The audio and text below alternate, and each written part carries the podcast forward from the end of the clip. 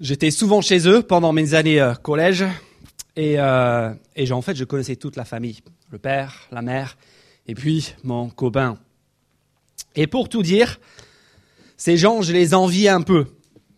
Avec mes copains, je pense qu'on les enviait tous un peu. Son père avait un super job, la maison était nickel et, euh, et la mère était toujours euh, accueillante et souriante et nous faisait des gâteaux, nous accueillait euh, tous les jours. Et, euh, euh, en fait, cette famille, elle ne manquait de rien. Et puis un jour, on s'est aperçu avec, euh, avec les copains que, que le père était de moins en moins présent jusqu'à ce qu'un jour, on se rend compte qu'en fait, on ne le voyait plus. Ce n'était que quelques jours plus tard, quelques semaines plus tard, que le mot a été lâché, qu'on l'a tous appris. Les parents d'Adam divorcés.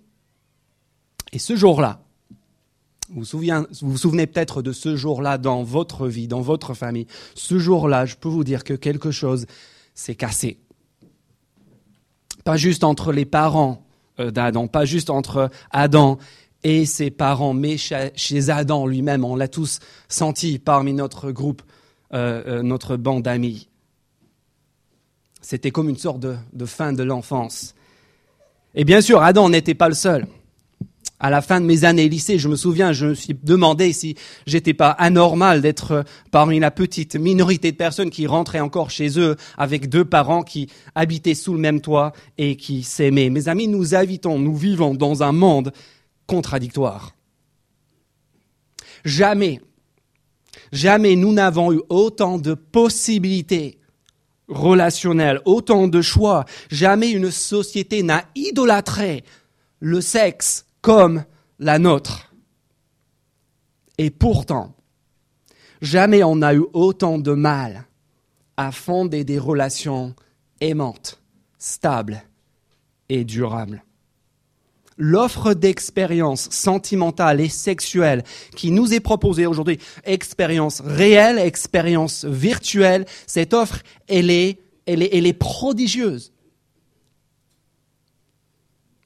On nous incite à multiplier les expériences. On nous dit de toutes parts qu'il faut, il faut essayer d'autres choses, même l'argent, même le, gouvernement met de l'argent pour, pour nous pousser à, à tout tester, je veux dire tout tester. Mais vous connaissez les chiffres comme moi. Un mariage sur deux en France finit par un divorce. Et au lieu de s'améliorer avec le temps, on s'empire. Quand on passe au deuxième mariage, ce chiffre de 50% s'élève à 65%. Quand on passe au troisième mariage et plus, on passe à 85% d'échecs. Et au lieu de nous épanouir, au lieu de nous faire grandir, la, promiscuité et la pornographie nous détruisent et objectivement nuisent à notre capacité de vivre l'intimité réelle. Je vous passe les détails du désarroi de parents que je connais qui regardent impuissants de, à 65, à 70 ans, les familles de leurs enfants en train de voler en éclats. Je ne parle pas des études de l'INSEE qui montrent chaque année que les familles les plus touchées par la pauvreté, par l'échec scolaire, sont les familles monoparentales. Je ne vous parle pas de la difficulté à se, à se construire relationnellement quand on a vécu un éclatement familial. Ce matin, on ne parle pas dans le vide. On parle de choses qu'on connaît. On parle de choses qu'on a vécues. Et ce matin, en tant que société et aussi, mes amis, en tant qu'individus, nous avons désespérément besoin d'aide, besoin d'entendre ce que Jésus va nous dire. Mais attention, attention, ce qu'on va entendre ce matin, c'est scandaleux, c'est radical. Pourquoi? Parce que tout ce que nous sommes en train de voir en ce moment dans l'évangile de, Mar de, Marc découle d'un appel que Jésus a lancé au tournant de son activité publique, le jour où il a quitté la Galilée dans le nord pour aller vers le sud, pour se rendre à Jérusalem, pour se rendre à la croix. Regardez chapitre 8, verset 34, une page en arrière. Il appela la foule avec ses disciples, il leur dit, si quelqu'un veut être mon disciple, si quelqu'un veut me suivre, qu'il renonce à lui-même, qu'il se charge de sa croix et qu'il me suive. Ça, c'est ce à quoi Jésus-Christ nous appelle. Il nous appelle à renoncer à nous-mêmes. Pourquoi est-ce qu'il peut nous appeler à faire ça? Parce que comme on l'a découvert pendant les huit premiers chapitres, il peut nous appeler à faire ça parce qu'il est le roi, parce qu'il est le souverain, parce qu'il est grand. Et, et ici, dans ces chapitres 9 à 10, ce que l'on voit, c'est que Jésus est en train d'aller sur les terrains les plus intimes, les, terrains les plus concrets de notre vie quotidienne. On a parlé la semaine dernière de nos égaux. Ici, ce matin, on va parler de sexualité, du mariage. La semaine prochaine, on va parler d'argent. Après, on va parler de pouvoir. Jésus va dans les domaines les plus concrets et les plus intimes. Et ici, au chapitre 10, comme la semaine dernière au chapitre 9, il va nous appeler à quelque chose de radical. Il va nous appeler à renoncer à notre cœur mauvais en matière de sexualité, en matière de relation, en matière d'amour, afin de saisir le plan merveilleux, le plan bienveillant de Dieu pour ce domaine de notre existence et pour aussi pouvoir accepter les deux conséquences scandaleuses qui soulignent ici. Et donc on va voir ce matin, si vous voulez suivre avec le bulletin, vous pouvez faire ça. On va voir d'abord deux épreuves. Deux épreuves dans les versets 1 à 5 du chapitre 10 qui deviennent de preuves de notre cœur mauvais. Deux épreuves qui deviennent la preuve de notre cœur mauvais dans ce domaine de la sexualité. Et puis dans les versets 6 à 10, le plan merveilleux de Dieu et deux scandales, deux scandales qui en découlent. Et euh, je, je, vous le dis très, très clairement d'emblée, il y a ici de quoi être scandalisé. Il y a dans ces versets de quoi être choqué, de quoi être scandalisé. Jésus tranche. Son message détonne radicalement par rapport à tout ce que nous avons l'habitude de, d'entendre, par, par rapport à ce que nos cœurs aussi veulent faire et croire et entendre. Mais avant de voir ces paroles, est-ce que je peux vous rappeler où nous nous situons? Qu'est-ce qui est en train de se passer dans cet évangile? Nous sommes sur un chemin un chemin que Jésus a choisi volontairement d'entreprendre, un chemin qui l'amène où? À la croix, à la mort, à la manifestation parfaite, suprême, publique, historique de son amour, de son affection pour chaque être humain. Les paroles qu'on va entendre ce matin, ce ne sont pas les paroles d'un juge. Ce sont les paroles d'un libérateur, ce sont les paroles d'un sauveur qui va effectuer un salut incroyable, un salut éternel au prix de sa propre vie. Il est dit au chapitre 10, verset 45, on verra dans deux semaines. Le Fils de l'homme n'est pas venu pour être, pour être servi. Encore moins, il est venu pour nous asservir. Il est venu pour servir et pour donner sa vie comme la rançon la rançon pour plusieurs. Il est venu en rançon pour racheter, pour libérer, pour rendre libre. Avec cela en tête, je vous invite à regarder d'abord les versets 1 à 5.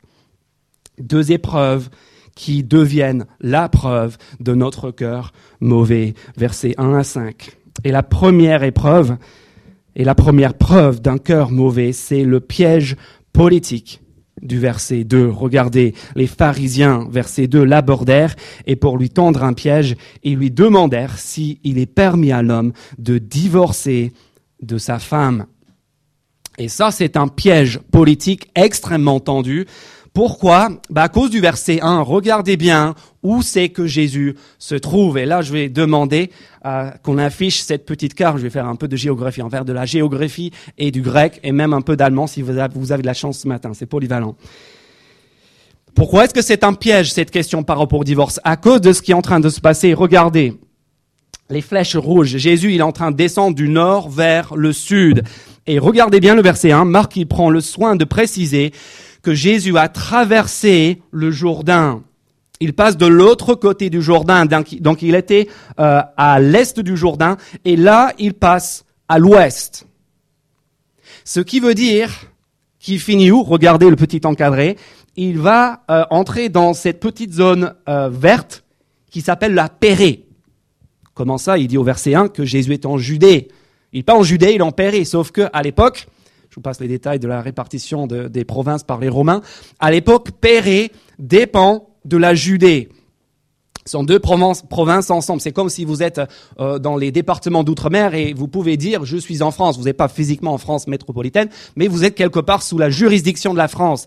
Et quand Jésus passe en Péré, de l'autre côté du Jourdain, verset 1, il passe, pour ainsi dire, sous l'autorité de la Judée. La Judée dont le roi s'appelle Hérode. Hérode qui, aux dernières nouvelles, chapitre 6, était en train de faire quoi? Était en train de décapiter Jean-Baptiste, le plus grand prophète, le nouveau Élie dans cet évangile euh, de Marc. Et pourquoi est-ce qu'il a décapité Jean-Baptiste?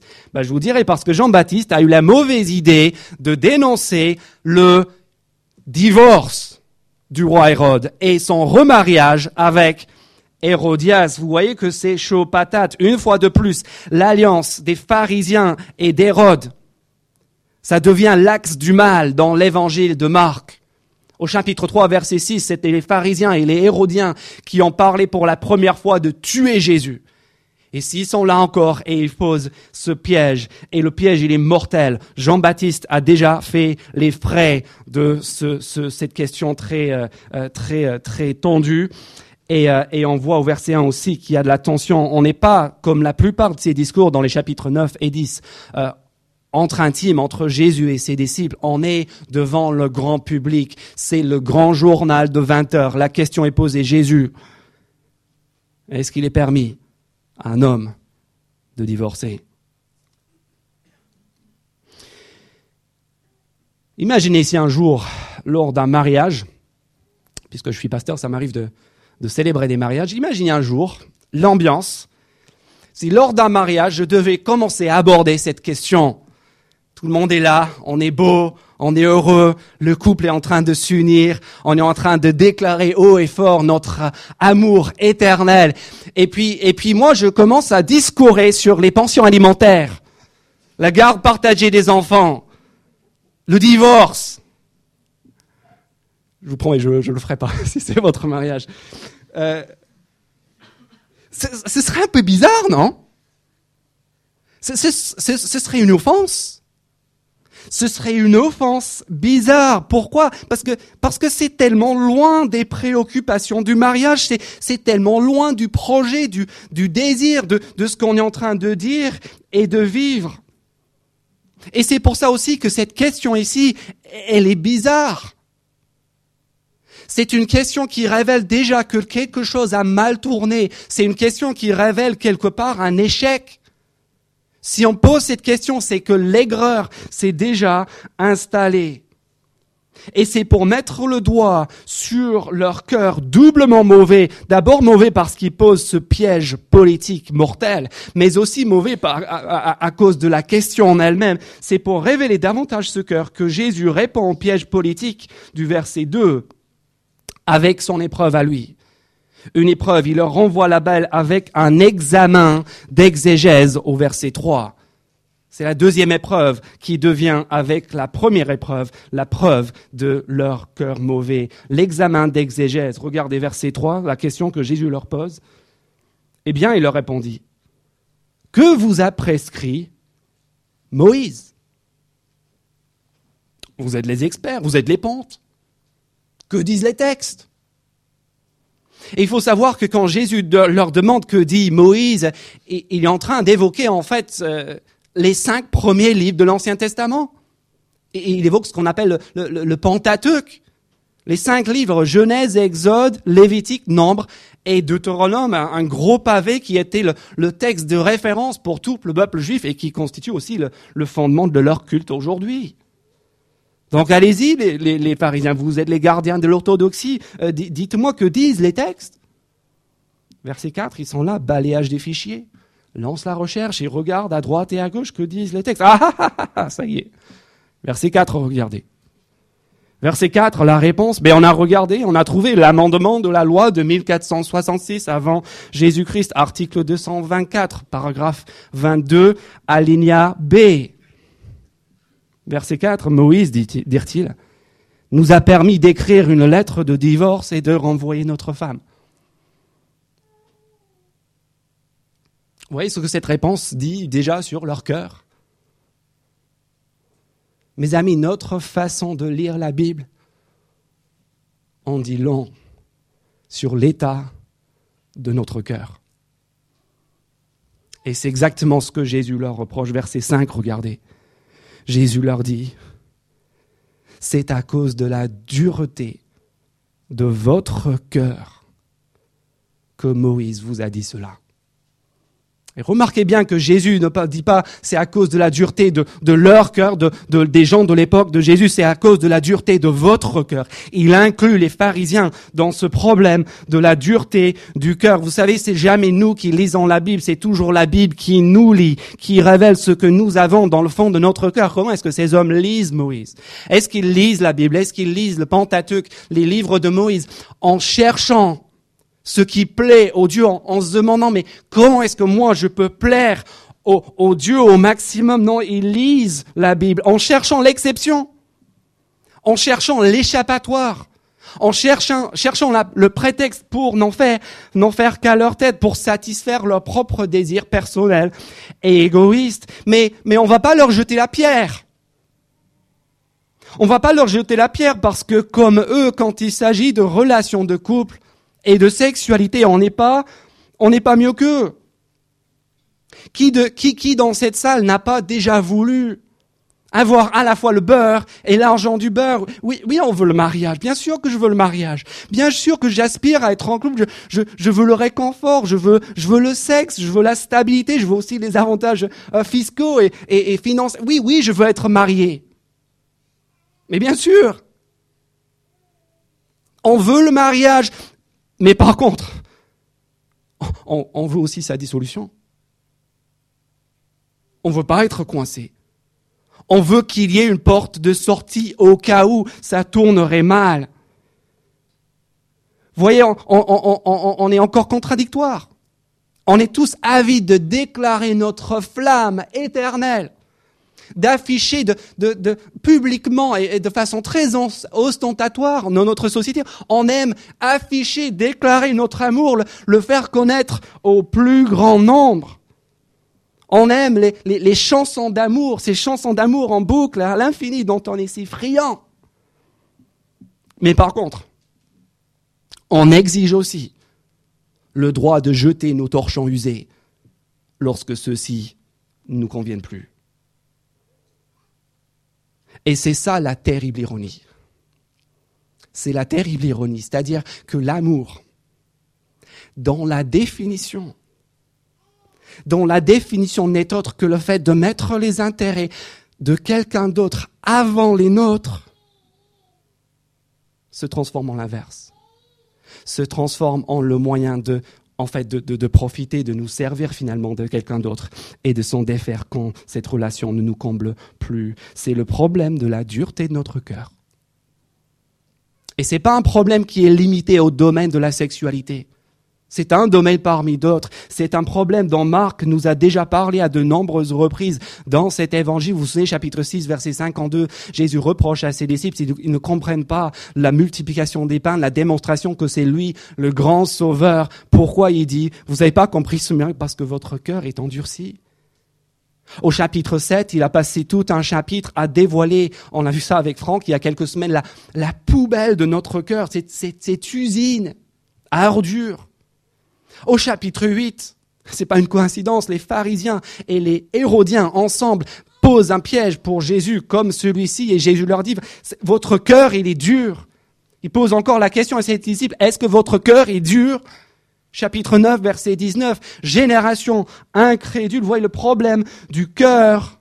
Ça concerne tout le monde, ça touche à tous les domaines de notre existence. Ça touche aux libertins assumés, Hérode. Ça, touche aux pharisiens, aux gens religieux, versets 2 et 4, c'est eux qui posent cette question. Et ça touche aussi aux disciples de Jésus. Regardez verset 10, ce sont les disciples qui prolongent cette discussion. Tous ces groupes, les libertins, les gens religieux, les, les, les, proches de Jésus, tous ces gens sont avides de réponses à une question qui dévoile leur échec. Et tous sont à la recherche du texte prétexte qui qui, ce sont des gens qui lisent la Bible finalement en cherchant ce que eux ils ont envie de voir et d'entendre. Alors venons-en. Après la preuve de notre cœur mauvais, venons-en au plan merveilleux de Dieu et les deux conséquences scandaleuses qui en découlent. Si vous voulez savoir pourquoi les pharisiens ratent leur examen d'exégèse, regardez les versets 6 et 7 versets 6 et 7. Quel est le problème? Le problème, euh, d'après Jésus, qu'il dénonce dans cette réponse, versets 6 et 7, c'est que c'est qu'à force de chercher l'exception, à force de chercher l'échappatoire, ils sont passés complètement à côté de l'intention de l'auteur. Si jamais ça vous arrive de faire une étude biblique avec moi, parlez-moi de l'intention de l'auteur. Vous allez marquer des points. L'intention de l'auteur, c'est ce que l'on cherche dans n'importe quel texte. Et les pharisiens, ils sont tombés dans le panneau à force de chercher l'exception. Ils sont complètement passés à côté de l'intention de l'auteur. Parce que vous savez quoi, si, on lit Moïse, bah, avant de tomber sur le 24e chapitre du cinquième livre, bon, il y a beaucoup d'autres choses à voir avant. Par exemple, le premier et le deuxième chapitre de tout ce que Moïse écrit. Le récit de Genèse 1 et 2 que Jésus cite ici, l'intention originale de l'auteur de Dieu pour le monde, pour l'humanité, pour nos relations. Et qu'est-ce, que ces, ces textes nous dévoilent au tout début? Mais regardez, Jésus leur dit, c'est à cause de la dureté de votre cœur que Moïse a donné cette règle. Mais, verset 6, au commencement de la création, Citation de Genèse 2, premier livre de Moïse. Dieu a fait l'homme et la femme, c'est pourquoi l'homme quittera son père et sa mère. Et les deux ne feront qu'un. De quoi est-ce que Moïse part d'abord? D'où est-ce que Moïse part? Bah, Il part d'abord de ce miracle. Ce miracle incroyable, invraisemblable, qui s'opère lorsqu'un homme quitte ses parents et s'unit, s'attache à sa femme. On a ici, Jésus il nous fait un, cours de mathématiques. Et c'est des mathématiques qui marchent que dans la Bible, que avec Dieu. Il dit que 1 plus 1, un homme plus une femme, 1 plus 1 égale 1. Vous avez vu? Waouh Il n'y a que Dieu qui peut faire ça. 1 plus 1 égale 1. Pas 2, 1. 1. Les maths, c'était jamais fort. C'est comme lorsque vous, vous, prenez un sirop. Quand vous prenez un sirop, vous, vous mettez le sirop dans le fond du verre, après vous rajoutez de l'eau, vous avez deux substances distinctes, différentes. Mais une fois que vous les avez mélangées, vous avez beau faire tout ce que vous voulez, vous voulez faire bouillir, mais vous allez jamais séparer, vous allez jamais défaire les deux substances, les deux matières qui sont devenues une seule. Et c'est là que je vais vous apprendre un peu de grec aussi. Le mot grec que la Bible emploie ici pour parler de, ce qui se passe lorsqu'un homme s'attache ou s'unit à sa femme dans la Genèse, c'est le verbe grec kolao. Et vous connaissez ce mot parce que c'est à partir de ce mot kolao, proska, kolao, qu'on a notre mot français col. Le, le mariage, c'est la super colle de Dieu. C'est la supercolle divine, surnaturelle. Et comme la meilleure supercolle, vous savez, c'était quoi la révolution de la supercolle? Bah, c'était, c'était cette substance qui, pour la première fois, je pense, dans les années 70, a, a, a, a réussi à agir chimiquement pour que les, pour qu'on n'ait pas juste une colle qui soit entre deux matières, mais pour que la colle agisse chimiquement, pour que les deux matières se fondent en une seule en sorte que, que ce soit euh, chimiquement euh, impossible de, les séparer. C'est ça que Jésus est en train de nous dire ici. Regarde, il, il, dit ces deux substances, ces deux matières, l'homme et la femme, sont fondus désormais en une seule matière. On ne peut plus les séparer. On ne peut plus revenir en arrière. Et c'est pour ça qu'il dit, il enfonce le coup, verset 8. Il dit, ainsi, ils ne sont plus deux, mais ne font qu'un. Voilà le miracle. Un lien indissoluble formé par la volonté de Dieu. Et là, vous avez, mes amis, et regardons les choses en face, là, vous avez, mes amis, le plus grand miracle des relations humaines. Le plus grand et le plus merveilleux cadeau que Dieu nous ait offert pour le couple. C'est, son projet. Et avouons-le, c'est exactement, et je vous connais pas tous, mais c'est exactement ce que chaque personne dans cette salle, au fond d'elle-même, a envie de vivre. Il y a quelqu'un ici qui peut lever la main et dire, j'ai pas envie de trouver l'âme sœur, de vivre cette relation, cette union surnaturelle qui va durer, qui va me combler. Une relation où je n'aurai jamais à me poser la question, est-ce qu'un jour il va partir? Est-ce qu'un jour il va claquer la porte? C'est l'union parfaite et indissoluble de deux âmes jusqu'à ce que la mort nous sépare. Verset 8, ainsi ils ne sont plus deux, mais ne font qu'un. Et ça, mes amis, c'est possible c'est pas juste possible, c'est ce que Dieu veut vous offrir. C'est ce qu'il nous offre à tous. Et je peux vous l'assurer, c'est le plus merveilleux cadeau qui soit. C'est extraordinaire et c'est possible. Pourquoi? Parce que Dieu l'a conçu et parce que Dieu l'a voulu. Mais pour les cœurs endurcis, c'est un scandale.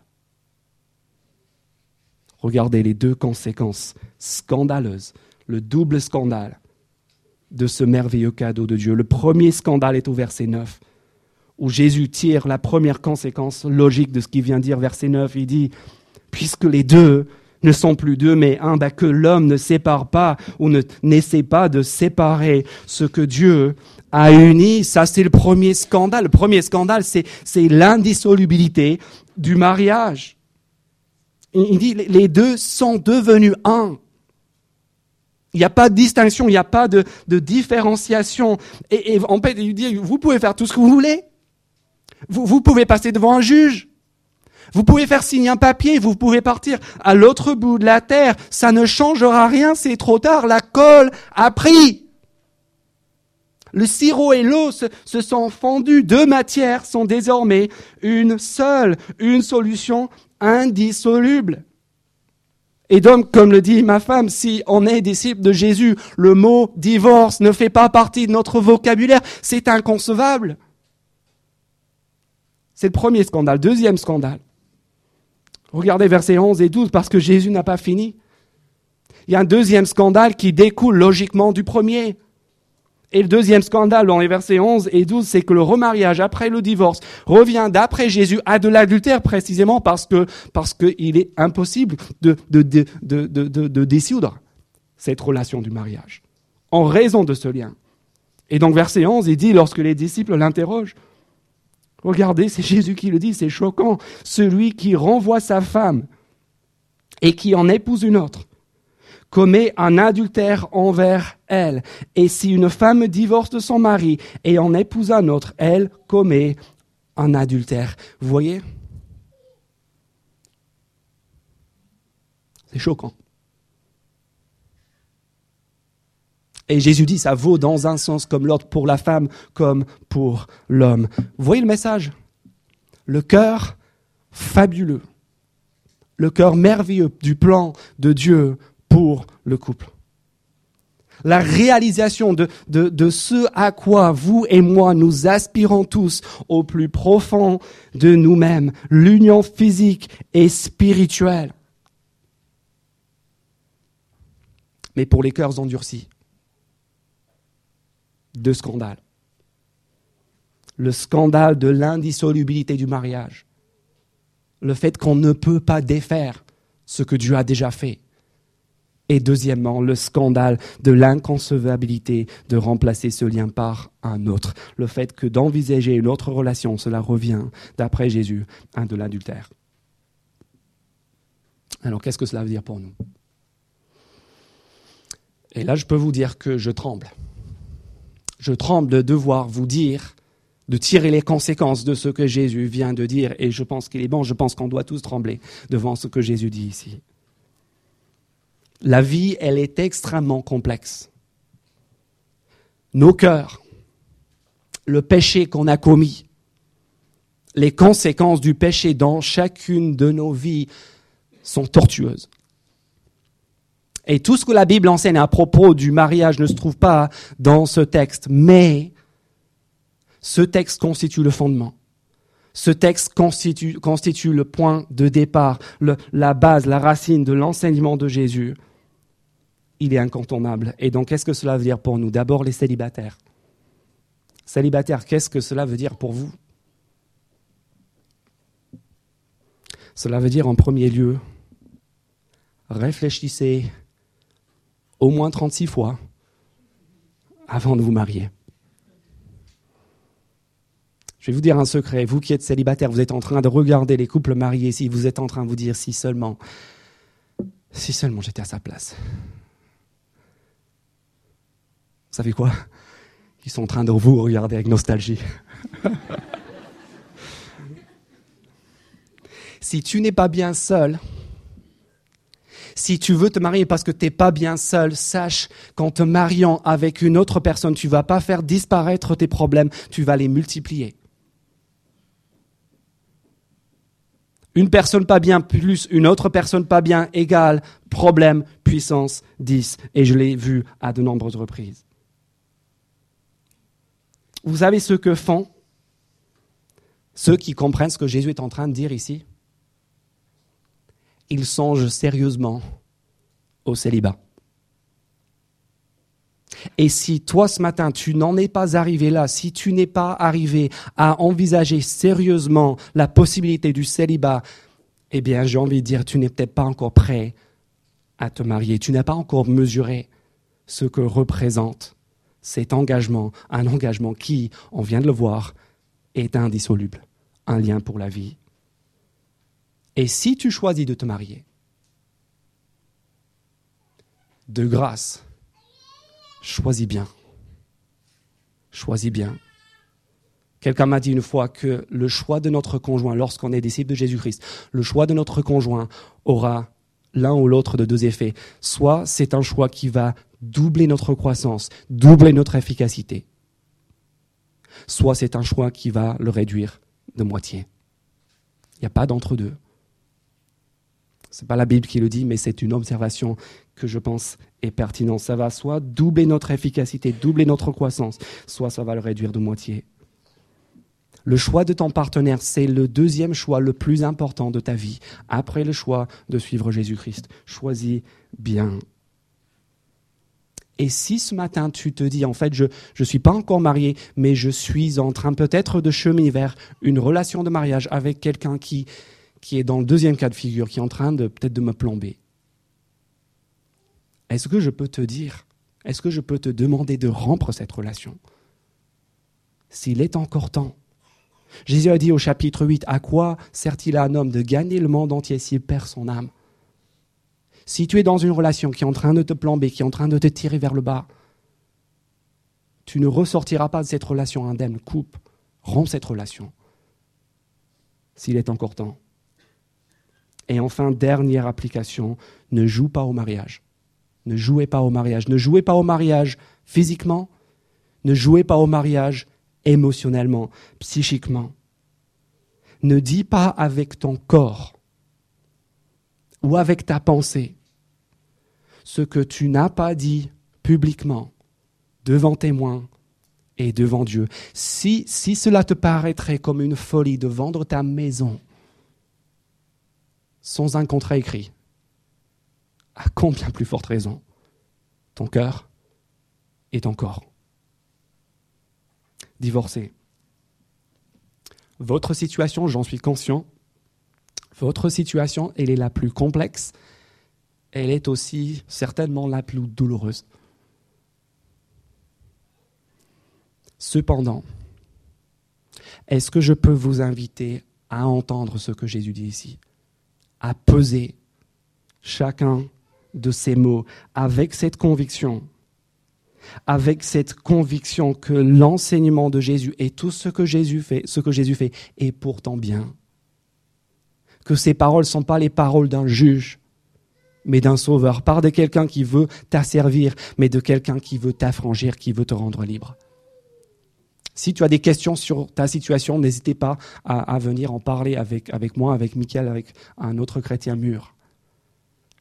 Mais je dis ça pour les gens divorcés, mais aussi pour nous tous. Parce que le danger est grand dans notre société et à la lumière de notre cœur mauvais, le danger est grand de croire que notre situation relationnelle, en fait, définit notre existence. C'est facile pour nous de se dire si, si je suis pas dans une relation, si, si je n'ai pas euh, euh, ces choses-là, bah en fait, je, je ne vaux rien, je n'existe pas. Et ça, c'est le plus grand mensonge qui soit. Ça, c'est le plus grand mensonge qui soit. Et donc, c'est pour cela qu'on peut prendre ce que Jésus dit au sérieux ici. Parce que notre vie, notre identité ne dépend pas de ça, mais de quelque chose de beaucoup plus grand et beaucoup plus glorieux. Les personnes mariées, Première application, que le mot divorce ne figure pas dans votre vocabulaire. Que le mot divorce ne soit même pas mentionné, ne traverse même pas votre esprit. Et si ce mot a déjà traversé votre esprit, si ce mot est présent dans tes pensées, est-ce que je peux vous aussi vous encourager à en parler avec quelqu'un? Il est probable que ce soit le cas pour certains ici. N'ayez pas honte d'en parler, n'ayez pas honte, n'ayez pas peur de rechercher de l'aide. Il est encore temps. La grâce de Dieu est immense, au-delà de tout ce que nous pouvons imaginer. Deuxième application pour les gens mariés, chérissons et remercions Dieu pour la super colle du mariage. Parce qu'elle est une super colle. Et, et, elle est un cadeau de Dieu pour notre bien, pour notre épanouissement, pour notre sécurité. Et si tu es marié ce matin, et si tu es en train de regarder des gens célibataires avec un brin de nostalgie, est-ce que je peux te supplier de revenir ici, de revenir à ce plan de Dieu et à chérir ce que tu as plus que tout le reste, plus que tes enfants, plus que ton travail, plus que tes loisirs, plus que tout le reste, parce que c'est le meilleur cadeau, c'est le miracle, le plus grand miracle des relations humaines? Parce que vous savez quoi? Vous savez quoi, dans, un chapitre, deux chapitres, Jésus va dire quelque chose de très étonnant. Il va nous dire en fait que le mariage, ça ne dure pas. Il va nous dire qu'un jour, tous les mariages seront finis lorsqu'on sera avec lui. Et par ailleurs, vous savez ce que la Bible dit? La Bible nous dit que tout le long, que chacun de nous, que l'on soit célibataire, divorcé ou marié, chacun de nous est infidèle, chacun de nous est adultère à l'égard de Dieu. Pourquoi? Parce qu'on a tous, sans exception, trahi, bafoué Dieu. On a tous voulu rompre ce lien que nous avons avec lui. Et si vous voulez savoir pourquoi ces paroles de Jésus sont une bonne nouvelle, souvenez-vous encore du fait qu'il est prononce alors qu'il est en chemin pour libérer, pour payer une rançon, au prix de sa propre vie pour pardonner et pour reprendre les gens comme nous, les adultères, les infidèles que nous sommes, pour payer une rançon, afin de nous libérer, afin de rendre possible la relation, l'union parfaite, dont le meilleur mariage n'est qu'un pâle reflet et qu'il rend possible au moyen de sa croix et de sa résurrection. La première fois que Jésus parle dans l'évangile de Marc de sa propre mort, c'est au moment où il est en train de se présenter comme l'époux comme le mari, comme l'amant parfait.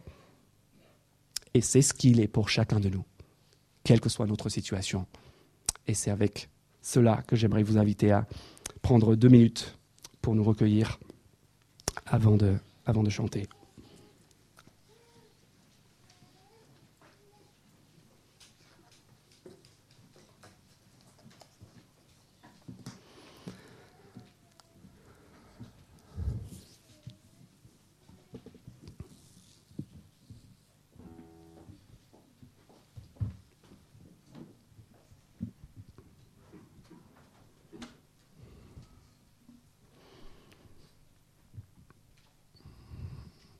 Notre Père, nous te remercions pour ta grâce. Nous te remercions parce que l'époux, l'amant parfait, c'est toi. Nous te remercions parce qu'un jour, ce que nous sommes aujourd'hui, célibataires, divorcés ou mariés, n'aura plus aucune importance. Et la seule chose qui comptera, la seule chose qui nous comblera, la seule relation qui durera éternellement, c'est celle entre toi et nous. Et on te remercie ce matin parce que oui, tu mets le doigt sur notre cœur mauvais. Mais tu nous offres aussi un plan, un projet qui est tellement merveilleux, tellement bienveillant, qu'on a envie, par ta grâce et par la puissance de la croix, de l'accepter pleinement, de la vivre, de la démontrer, de donner l'illustration de ton amour à tous ceux qui nous regardent, au moyen aussi de notre façon de vivre notre sexualité. Et on te demande pour que ce soit notre cas à tous, quelle que soit notre situation, quel que soit notre défi, parce que nous avons confiance que ta puissance est suffisante, ta grâce est suffisante pour chacun de nous, et pour que ton nom soit élevé et ta gloire soit notre objectif suprême. Amen. Amen.